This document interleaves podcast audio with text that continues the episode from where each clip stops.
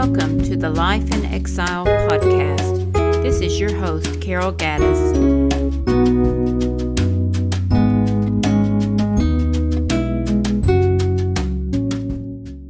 The Ties That Bind. One of the joys of a life on mission is the relationships you make in the family of God. The longer I live, the more amazed I am at the resilience of these ties. Working toward a common goal in missions builds close bonds. While Facebook and other social media kind of connect you with people from your past, there is nothing like a face to face visit and when I realized that some old friends had moved into my area of the country, I said we had to get together. What was our connection? Missions. Though now married, I met the then single woman of this couple in the mid 1980s when we were in the same training group for short term missionaries. I went one direction and she another after our seven week orientation, but upon our return to the United States two years later, we both ended up at the same seminary, along with 12 other friends from our group. She was part of my unofficial debriefing group of girls that met every Saturday that first semester at a local French bakery. We talked about our struggles, schooling, and of course, guys, as we ate baguettes and patisseries. I would not have survived my reverse culture shock without that group. She met her now husband during those days, and they married and have continued to serve in missions and for missions in various capacities over the past 30 years.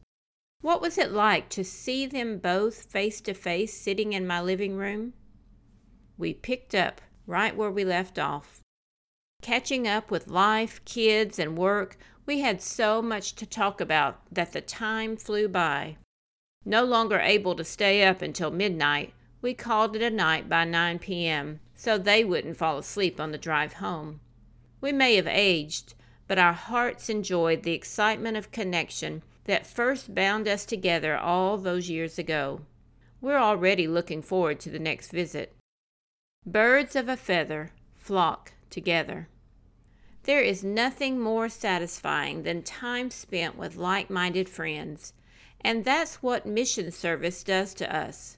You realize these people understand what it is to be homesick for a place that was at first so unfamiliar and strange. They understand the hurt we feel for the vast numbers of people who have yet to know Christ. They struggle as we do with the flaws we see in our country and churches. They're easy to talk to because we don't have to explain ourselves. They just know. Don't neglect meeting together. Though the writer of Hebrews was giving encouragement for the church at large, I do think this admonition works for those of us who have lived a life on mission as well. We need this fellowship these relationships that bind us with others who have walked the same path and understand our joys and struggles. Being with others builds us up, encourages us to press on for the cause of the gospel, and reminds us we are not alone in the task. Whether you are just beginning in mission service or have many years behind you, take the time to develop and nurture relationships with others on the journey. You'll be glad and blessed if you do. Grace and peace.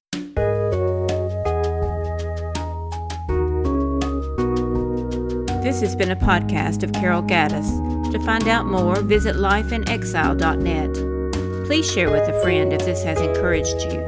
Thank you for listening.